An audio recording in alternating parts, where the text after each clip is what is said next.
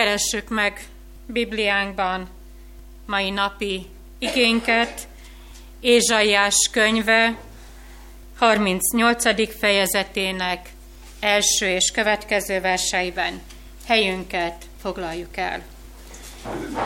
Ézsaiás próféta könyve 38. fejezetének első és következő verseiben szólít meg bennünket Urunknak élő igéje. Azon napokban halálos betegségbe esik Ezékiás, és eljött hozzá Ézsaiás, Álmos fia próféta, és mondanéki. Ezt mondja az Úr, rendeld el házadat, mert meghalsz, és meg nem gyógyulsz.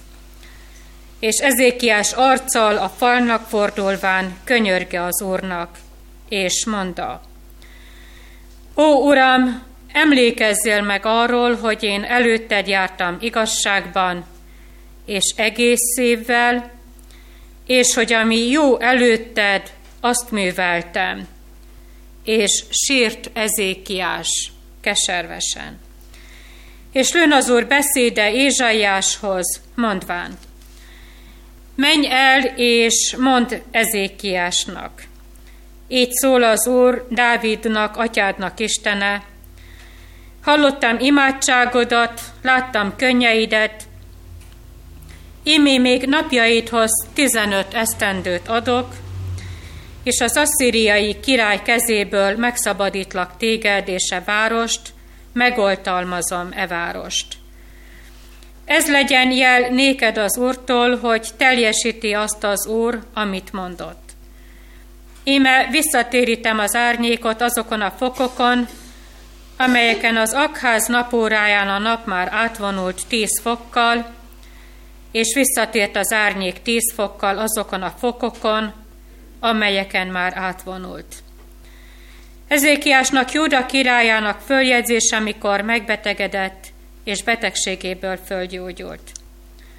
Én azt mondám, hát napjaimnak nyugalmában kell alászállanom a sír kapuihoz, megfosztva többi éveimtől. Mondám, nem látom az urat az az Urat az élők földében, nem szemlélek embert többé a nyugalom lakói közt. Porsátorom lerontatik, és elmegy tőlem, mint a pásztor hajléka. Összehajtám, mint a takács, életemet, hiszen levágott a fonalról engem, reggeltől estig végzesz velem. Reggelig nyugton vártam, mint oroszlán, úgy törte össze minden csontjaimat, reggeltől estig végzesz velem.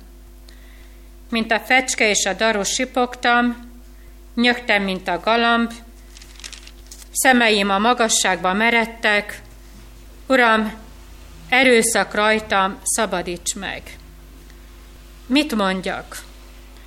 Hogy szólott nékem, és ő azt meg is cselekedé. Nyugton élem le éveimet lelkem keserűsége után. Ó, Uram, ezek által él minden, és ezekben van teljességgel lelkem élete. Te meggyógyítasz, és éltetsz engemet. Imi áldásul volt nékem a nagy keserűség, és te szereteteddel kivontad lelkemet a pusztulásnak ferméből, mert hátad mögé vetetted minden bűneimet. Mert nem a sír dicsőít téged, és nem a halál magasztal téged, hűségedre nem a sírverembe szállók várnak, ki él, ki él, csak az dicsőít téged, mint ma én. Az atya a fiaknak hirdeti hűségedet. Az Úr szabadított meg engemet, azért énekeljük énekimet, éltünk mindennapjaimat az Úrnak házában. Akkor mondta Ézsaiás, hogy vegyenek egy fügekalácsot és dörzsöljék rá a fekére, hogy meggyógyuljon. És mondta Ezékiás, mi lesz a jele, hogy fölmegyek az Úr házába? Kegyelemnek Istenet tegye megáldotta az ő szent igényének meghallgatását, szívünk befogadását és megtartását. Jöjjetek, boruljunk le az Úr előtt, imádkozzunk.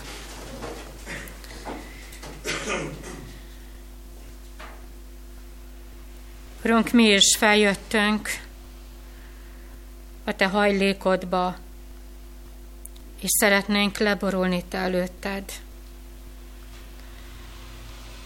Szeretnénk magunkat egészen megalázni Te előtted, és tőled kérni bűneinkre a bűnbocsánatot. Köszönjük néked, Urunk, hogy mi is hallottuk a Te hívó szavadat. Lehet, hogy nem azt, amit meghallott Ezékiás, hogy rendeld el a te házadat, mert meghalsz. Lehet, hogy csak annyit, hogy rendezd el bűneidet, és rendezd el életedet. Urunk, kéred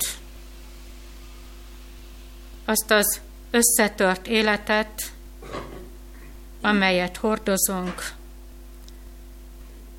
kéred a betegségeinket is, mert Te voltál az, aki megsebeztél bennünket, de hisszük, hogy Te be is kötözöd. Kéred életünket és kéred szívünket, amelyik a tiéd, mert te alkottad, és markaidba metszettél fel bennünket. Kéred, mert meg szeretnél tisztítani, és meg szeretnél mosni bennünket, hogy egy újjászületett élettel hagy tudjunk téged dicsőíteni és magasztalni. Itt ebben a hajlékban, otthon és azokon a helyeken, ahová Te állítottad és állítod a mi életünket.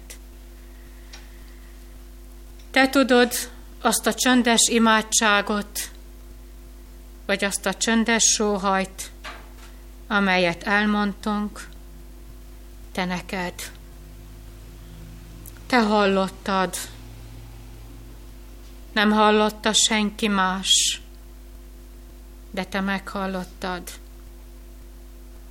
És olyan nehéz mégis, de kimondjuk, hogy az életünkben is, Uram, legyen meg a Te akaratod. Így könyörgünk jelenlétedért és áldásodért. Urunk, jöjj és beszélj életünkkel. Kegyelmedből kérünk. Amen. Szintén Ószövetségből hangzik felénk Isten igéje, bizonyságtételem alapigéje, az Ószövetség vége felé, Zakariás könyve, második fejezetének ötödik verse. Zakariás könyve, második fejezet, ötödik vers. Az utolsó előtti könyv az Ószövetségben. Én pedig, szól az Úr, tűzfal leszek körülötte, és megdicsőítem magamat ő benne. Foglaljuk el helyünket. Kedves testvérek, sokszor prédikáltam már én is Ezékiás királyról, de most valahogy sok minden történt embereknek az életében, Hallottunk rossz híreket és jó híreket, betegségeket és gyógyulásokat, és újra csak a szemem elé került Ezékiás királynak az élete. Erről a királyról sok mindent tudhatunk, sok jót és sok rosszat is. Minden embernek van valamilyen jó tulajdonsága, és sajnos van rossz tulajdonsága, és nem volt kivétel ez alól Ezékiás király sem. Csak röviden néhány szót és néhány gondolatot az ő életéről. Ha lefordítanánk a nevét, akkor így hangzik ez a Héber név, hogy erősségem, Jakve, erősségem az Isten. Júdában élt, Júda uralkodója volt, ő volt a tizenharmadik uralkodó. Ő volt az, aki végrehajtotta az Isten tiszteleti reformot, és a Baal kultusznak a helyeit és kellékeit, és megsemmisítette még Mózes érckígyóját is összetörte. Nagyon jó ez a tulajdonság. Aztán világias külpolitikát folytatott, és volt időszak, amikor ő kevésbé hallgatott Isten szolgájának az üzenetére, Ézsaiásra. Aztán Dél-Szíriában a lázadók élére állt. Asszíriával tudjuk, hogy hadban áll, de hadban állásának voltak jó pillanatai, és hisz a város kőfalait kiavította, új falakat és tornyokat épített,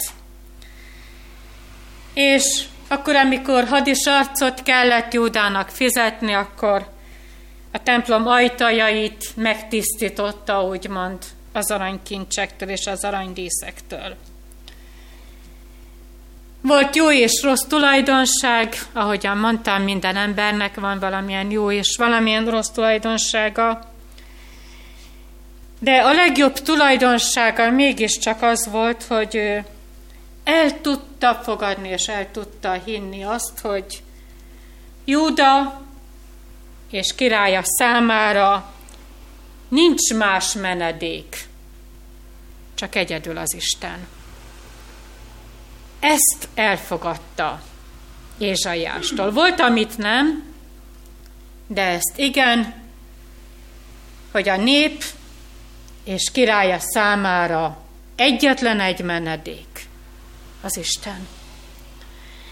Na hát ez a király fog most előttünk állni, először úgy, mint aki ragaszkodik, aztán ez a ragaszkodó királyt meg fogjuk látni úgy, mint aki a fal felé fordul. Meg fogjuk látni majd az Istennek a kétszeres segítségét és irgalmát, és végül Júda királya, Ezékiás király a dicsőítő királyként fog megjelenni szemeink előtt. Hát nézzük akkor a ragaszkodó királyt, akinek jelen nevének jelentése az, hogy erősségem az Isten. Ezékiás átéli azt, hogy ha én ragaszkodok az Úrhoz, akkor ő velem marad a ragaszkodó emberrel az Isten vele marad. És azt mondjuk, hogy könnyű volt ennek a királynak, hogy ragaszkodott az Istenhez. Hát nézzük akkor, hogy mikor ragaszkodik. Ragaszkodott a fénykorában. Hát tényleg könnyű sikerek idején, hegymagaslatokon járva tényleg könnyű ragaszkodni az Istenhez. De ennek a királynak az életében is voltak nyomorosságok, és voltak nehézségek. Akkor, amikor nem önmagáért aggodalmaskodik, hanem a népe miatt. Bevezető gondolatban mondtam, hogy Asszíriával Júda hadban áll. Ez a király elzarándokol a Jeruzsálemi templomba. Népével együtt zsákruhát ölt, fejét meghinti hamuval, és bűnbánatot tart. tudott őszintén sírni az Isten előtt, és őszinte gyermeki bizalommal oda tette az ő egész életét népének az életét, népének a helyzetét oda tette az Isten kezébe. Mert tudja, hogy van menekülés. Nem csak az ember, hanem a nép számára is. Menekül népével együtt az Istenhez. És azt mondjuk, hogy könnyű volt neki. Nem ő volt veszélybe, és nem ő volt a harctéren, hanem a nép. Népének katonái, hát tényleg könnyű volt ragaszkodni az Istenhez. De ő a templomban és a nép között járva is hallja az asszíroknak az üzenetét, úgymond, a káromkodását, a gyalászkodását. És az Istenhez ragaszkodó Ezékiás mit mond? Kétség nélkül megsegít minket az Úr. Még a harc előtt kétség nélkül megsegít minket az Úr. Még a nép még csak a hadsereg felsorakozott. És ő már tudja, hogy az Isten megsegít minket, mert egyetlen egy menekülés számunkra az Isten és a király az Úrhoz menekül. Igen, Ezékiásnak könnyű volt. És látjuk ezt a királyt 39-40 éves korában, amikor hordozza testében a betegséget. Nem náthát, nem influenzát, nem egy kis megfázást, hanem hordozza magában a halálos betegséget. Az a szoba és az az ágy Ezékiás számára a halálnak az előcsarnoka és az agónizálásnak az ágya, ahol a királynak meg kell vívni a haláltusáját. Hogy ezt honnan tudja, hogy a betegsége halálos? Hát jön Ézsaiás. Nem önszántából jön ezzel a rossz hírrel, hanem az Isten küldi. És elmondja a királynak, hogy rendeld el házadat, mert meghalsz. Nem 90 éves, nem 80 éves, 39 vagy talán 40 éves. Rendeld el a házadat, mert meghalsz.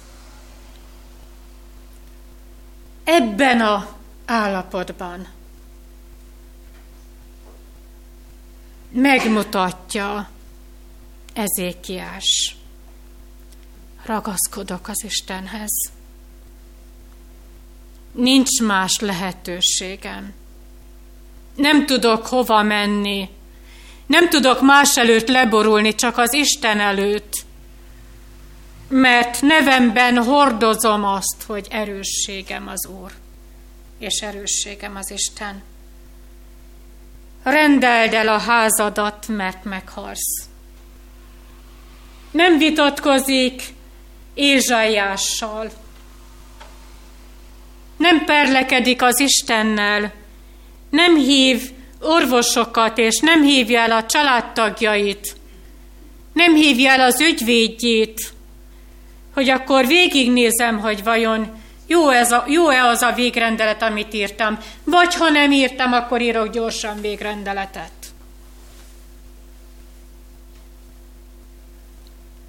Egyedül marad. Ezzel a halálos üzenettel a király, és ő az Isten üzenetét komolyan veszi. Ragaszkodik hozzá, és arccal, falnak fordulván. Könyörge. Az Úrnak, így olvastuk Ézsaiás könyve 38. fejezetében.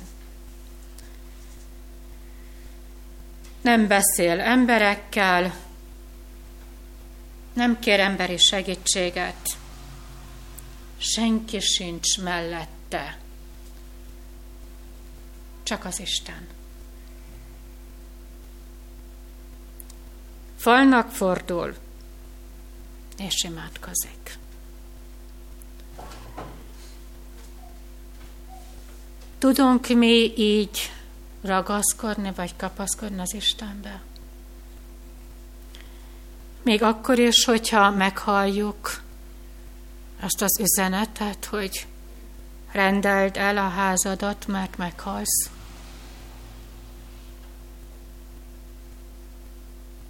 Tudunk fal felé fordulni. Tudunk beszélgetni az Istennel.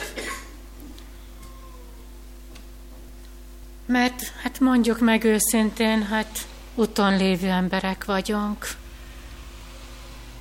És melyikünk az, aki tudja azt, hogy mikor jár le, és mikor érkezik meg útjának a végére. Nem tudjuk. De nekünk minden nap készülődni kell erre a nagy útra. És erre a nagy útra nem vihetünk magunkkal senkit sem. Király mellett sincs senki sem. Csak az Isten. És vele beszélget. Imádkozik. Hátrafele tekint életére, hisz összegezni kell az egész életét. És ő így összegzi, hogy Uram, egész szívvel téged dicsértelek életemben. Akkor, amikor összegzünk, tudjuk ezt mondani? Egész életemben téged dicsőítettelek, téged magasztaltalak egész szívemmel. Most, amikor itt vagyunk, tudjuk egész szívvel dicsőíteni és magasztalni. Itt van az egész szívünk, egész életünk, egész gondolatunk. Vagy máshogy jár. Testileg itt vagyok, és lelkileg másot. Negyed szívvel, fél szívvel. Mit mond a nagy utra készülődő, a kapaszkodó és fal felé forduló király, hogy egész szívvel, Uram, téged dicsőítettelek. Nem tagadhatok, nem hazudhatok, te látod, te küldted hozzám Ézsaiást a halálos ítélettel, az ítéletet te mondtad ki az életem felett. Rendeld el házadat, mert meghalsz. Nincs mit szépítenem, Uram. Csak valhatok. Bűnt valhatok.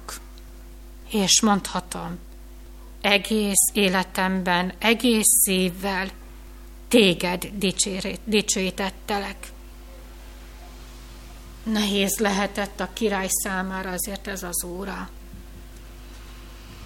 Én még nem láttam, de egyszer láttam haláltusát vívó, vívó, vívó testvért, aki készülődött a nagy útra. Nehéz volt látni. Nem tudtunk már semmit sem szólni, hisz a halál tusáját vívó, vívó embert láttam szemem előtt, aki 39-40 éves volt. Az édesanyjával és az ő testvérével tudtam, tudtunk már csak beszélgetni és tudtunk imádkozni.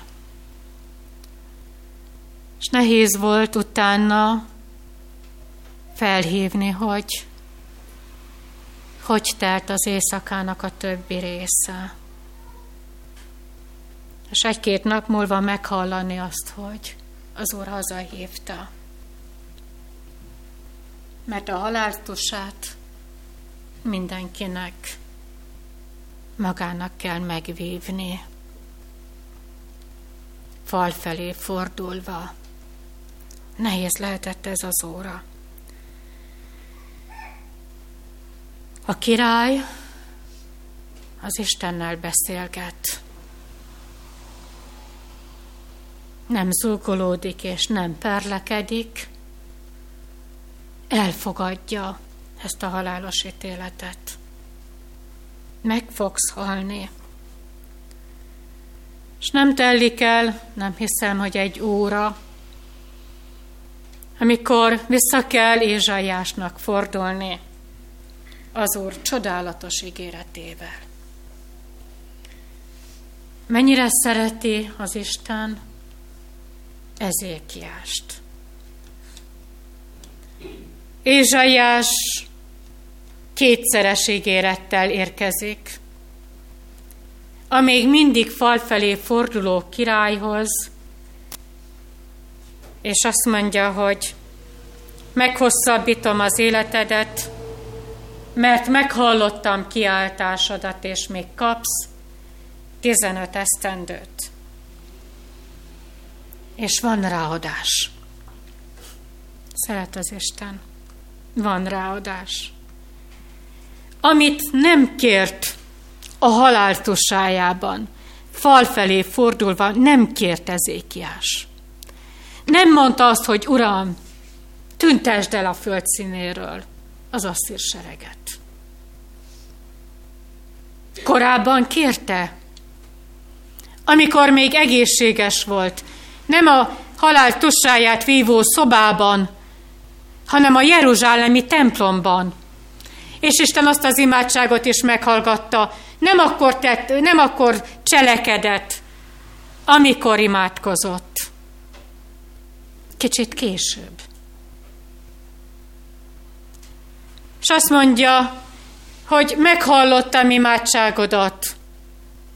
Kapsz 15 évet, és az asszír királynak a kezéből megszabadítalak nem csak téged, nem csak téged, hanem a várost is. Elmennek a város falai körül az asszír seregek.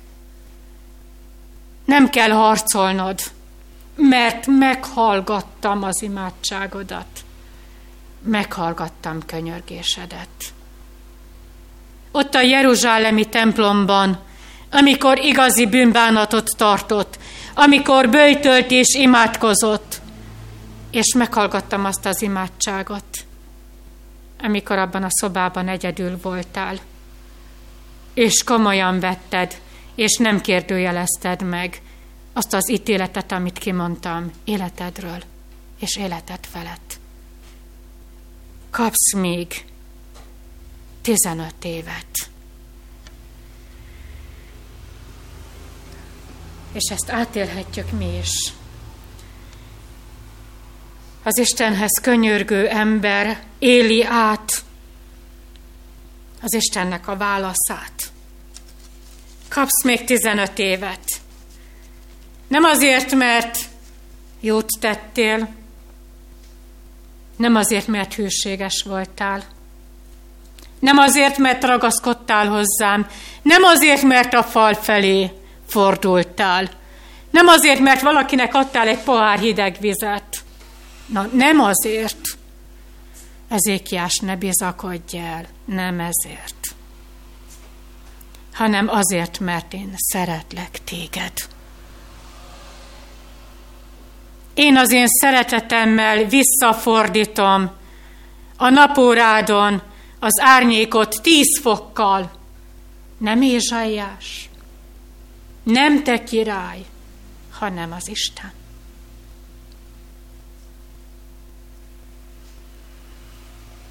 Igen, le lehet tenni félelmeinket és aggodalmainkat az atyai kézbe letehetjük.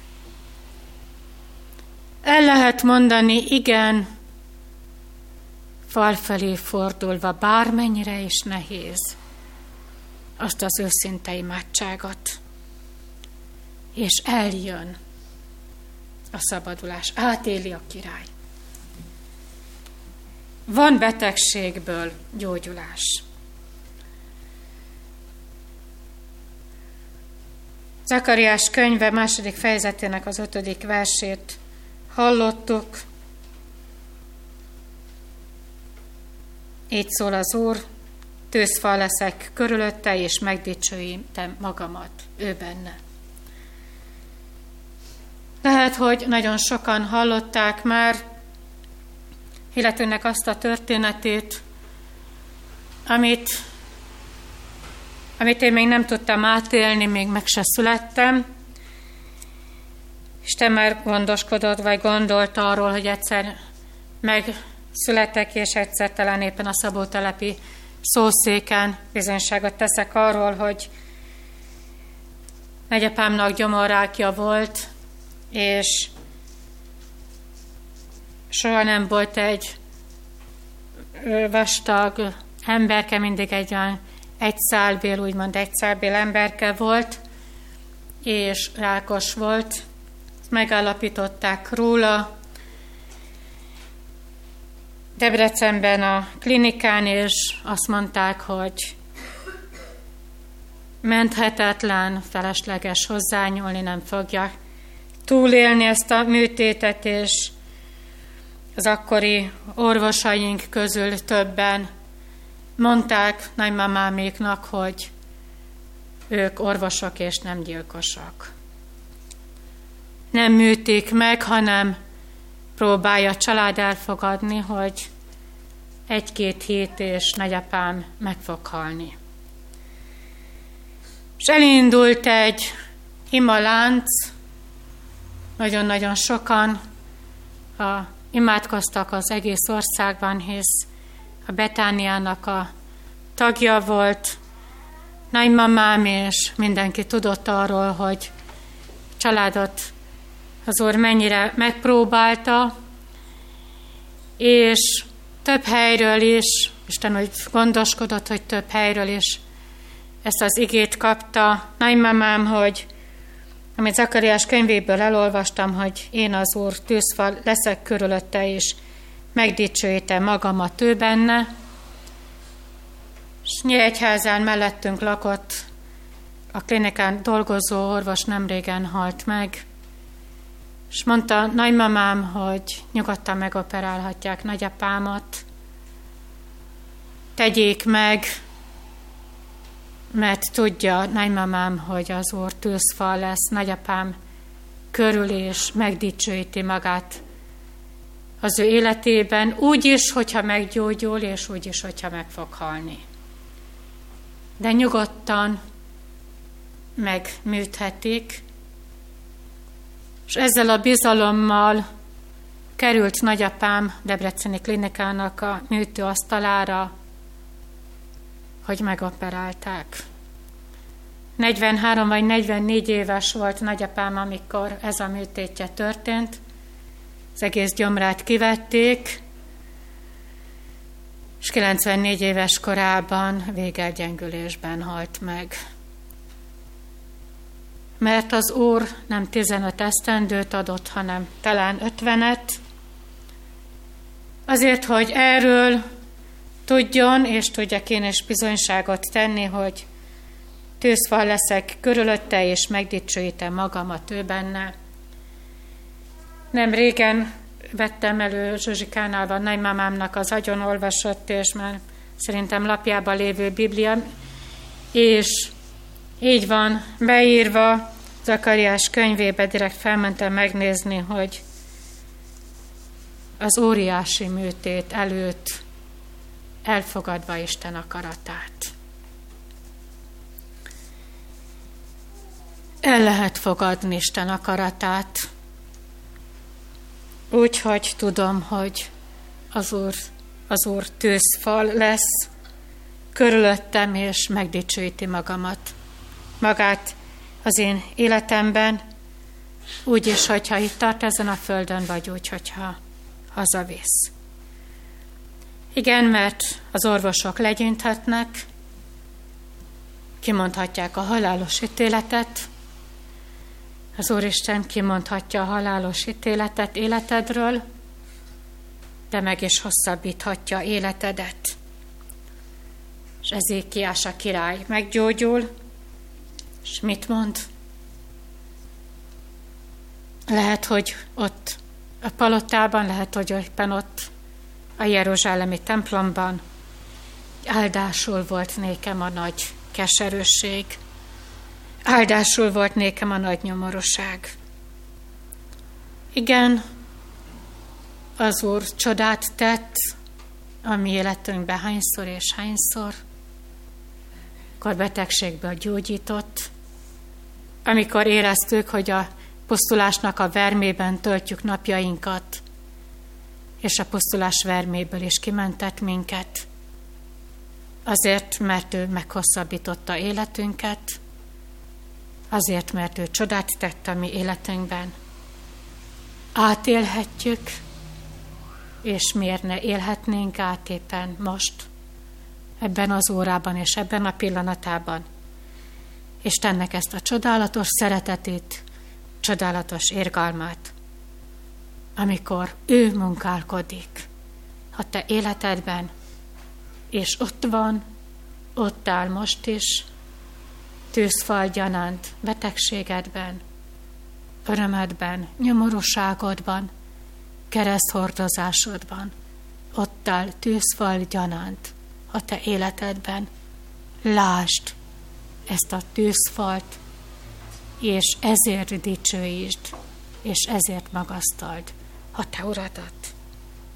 Amen. Előtt maradjunk még egy kicsit a helyünkön, hogy tudjuk, hogy mi miért történik. Akkor, amikor önmagunkra gondolunk az imádságban, talán családtagjaink betegségét visszük az Úr elé, gondoljunk két emberkére, akik nagyon közel állnak a mi szívünkhöz. Arra a kislányra, aki, aki Dodinak, volt az, Dodinak volt az osztálytársa, és kétszer is megoperálták egy héten belül agy daganattal. Most már gyógyul, és talán a jövő héten hazamegy. Aztán gondoljunk az egyik kis ifisünkre, aki most már három éve, hogy hordozza a betegségét, és nem igazán tudják, hogy mi a baja. Zsuzsik ők találkozott, találkozott velük a héten, és talán a Heimpál gyerekkórházba talán félrekezelték két vagy három évig. De most más orvoshoz mentek el, mert az orvosok félrekezelték. Nem tudják még mi a baj, közöttünk konfirmált kereszt fiam is, és a kis Sifinek a hűséges tagja az Attila. 2003-ban egy egész országban, 2003-ban az országban elindult egy imalánc. Ezt a Debreceni Csapókáti Református Gyülekezet presbitériuma és gyülekezete indított el 2003. január 1-én. Két héttel ezelőtt érkezett meg az a körlevél, hogy ma a Szabó telepi gyülekezetért imádkoznak egész országban, ahol hirdették Istennek igéjét. Ennek a gyülekezetnek a hitrejutásáért, megtéréséért. Megírtuk, és írni kellett egy néhány sort, imádkoznak az ifjúsági gyülekezetért az előttünk álló építkezését, hogy az Úr tegyen csodát. Nem csak ezért a gyülekezetért imádkoznak ebben az országban, most talán ezekben a pillanatokban, hanem Beliz országáért is. Ma néztem, és mondta Zsuzsi éppen, hogy amikor felmentem, hogy mondom, ez a Beliz, én még erről az országról életemben soha nem hallottam, Azt mondja, biztos igaz, hogy ezt csak elírták.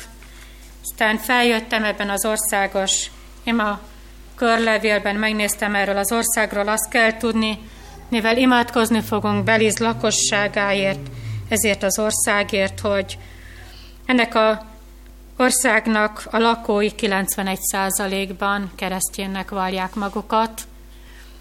Ez egy csodálatos dolog, ami megrendítő, hogy ugyan keresztjénnek vallják magukat, de mégis pogány életvitelt folytatnak, és a fekete mágiához görcsösen ragaszkodnak. Imádkozzunk azért, hogy ez e felett a pogány életvitel és a fekete mágia felett győzedelmeskedjék az igazság. Ez egy kisebb város, illetve kisebb ország, amelynek a fővárosa Belmopán, nem földrajzórát szeretnék tartani. Több felekezet él, és az a csodálatos, hogy egyes felekezeten belül nagyon sokan térnek meg, és fogadják el Jézus Krisztust Belízben és életük megváltójául. Ez az imalánc és ez az imakörlevél, amelybe a gyülekezet is így bekapcsolódik. Debrecenben van egy ilyen utca, amelyik a Csapókerti Református gyülekezethez tartozik, és ennek az utcának a lakóiért és szól az imádság, ezt az utcát így hívják, hogy Bellegelőkert utca. Akkor, amikor majd imádkozni fogunk, imádkozzunk ennek az utcának a lakóiért, illetve az imaláncot elindító Csapókerti református gyülekezetért, lelkipásztoráért, presbitériumaiért és a gyülekezetnek minden egyes tagjáért, és azokért a gyülekezetekért, akik így ez mozgalomba bekapcsolódva szerte ebben az országban ma érettünk imádkoznak. Urunk, köszönjük néked, hogy leborulhatunk te előtted. És köszönjük néked, Urunk, hogy imádkozhatunk, és kérhetünk. Kérhetünk betegségből gyógyulást. Nem csak ennek a két fiatalnak az életében, hanem mindazoknak az életében, akik betegséget és fájdalmat hordoznak. Köszönjük néked, Urunk, hogy hozzád lehet menni, ön gyermeki bizalommal is. Neked őszintén el lehet mondani mindent. Urunk, félünk és rettegünk. Olyan sok mindenért aggodalmaskodunk.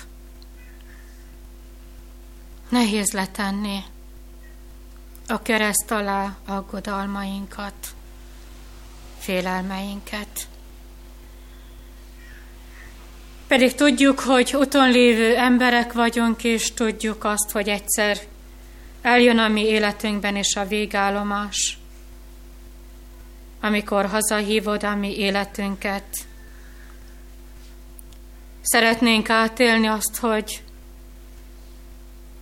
te azon az utolsó pillanatban is ott leszel mellettünk amikor már senki sem tud életünkkel beszélni. Te még akkor is fogsz tudni velünk beszélni. Amikor már senki sem tud vigasztalni és bátorítani bennünket, hisszük, hogy abban az utolsó órában, utolsó pillanatban Te fogsz átölelni bennünket addig, ameddig itt tartod a mi életünket, Urunk, ölej át, vigasztalj, és emelt fel a mi életünket. Segíts arra, hogy valóban el tudjuk fogadni a betegséget, a sebet, a fájdalmat, de hisszük azt, hogy Te megsebzel, de sebeinket te kötözöd be. Így könyörgünk, Urunk, Mártiért és Attiláért, és mindazokért, akik betegségből kiáltanak fel hozzád. Legyen meg a te akaratod. Urunk, könyörgünk hozzád ezért a gyülekezetért.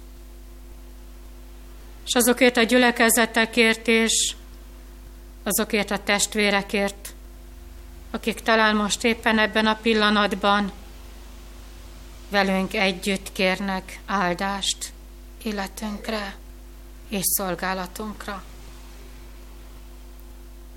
Kérnek áldást és vezetést a fiatalok életére, és a gyülekezete előtt álló feladatra a templomépítésre. Érezzük, hogy kevés az erőnk, hogy kicsik vagyunk. Olyan sokan mondják azt, hogy miért, nincs értelme. De Uram, Te a munkát meg tudod áldani, és ezért kérjük a Te áldásodat. Könyörgünk hozzád Beliz országáért, azért a népért, a hitre jutásért, azért, hogy elfogadják az egyetlen egy igazságot, hogy elfogadjanak téged. Simátkozunk a Bellegelőkert utca lakóiért, hogy elfogadjanak téged, hogy hogy tudjanak járni a te utadon, hogy hogy tudjanak ragaszkodni hozzád. Simátkozunk csapókárti gyülekezetért, presbitériumáért, fiatal lelkészéért. Te áld meg az ő életüket és az ő szolgálatukat. Urunk, áldjál meg bennünket, kegyelmedből kérünk. Amen. Mi, atyánk, ki vagy a mennyekben, szenteltessék meg a te neved, jöjjön el a te országod, legyen meg a te akaratod, mint a mennyben, úgy a földön is. Ami mindennapi kenyerünket add meg nékünk ma, és bocsásd meg a mi védkeinket, miképpen mi is megbocsátunk az ellenünk védkezőknek, és ne védj minket kísértésbe, ne szabadíts meg minket a gonosztól, mert Téd az ország, a hatalom és a dicsőség mindörökké. Amen. Ragyogtassa rád orcáját az Úr, és könyörüljön rajtad. Fordítsa feléd orcáját az Úr, és adjon néked békességet. Amen.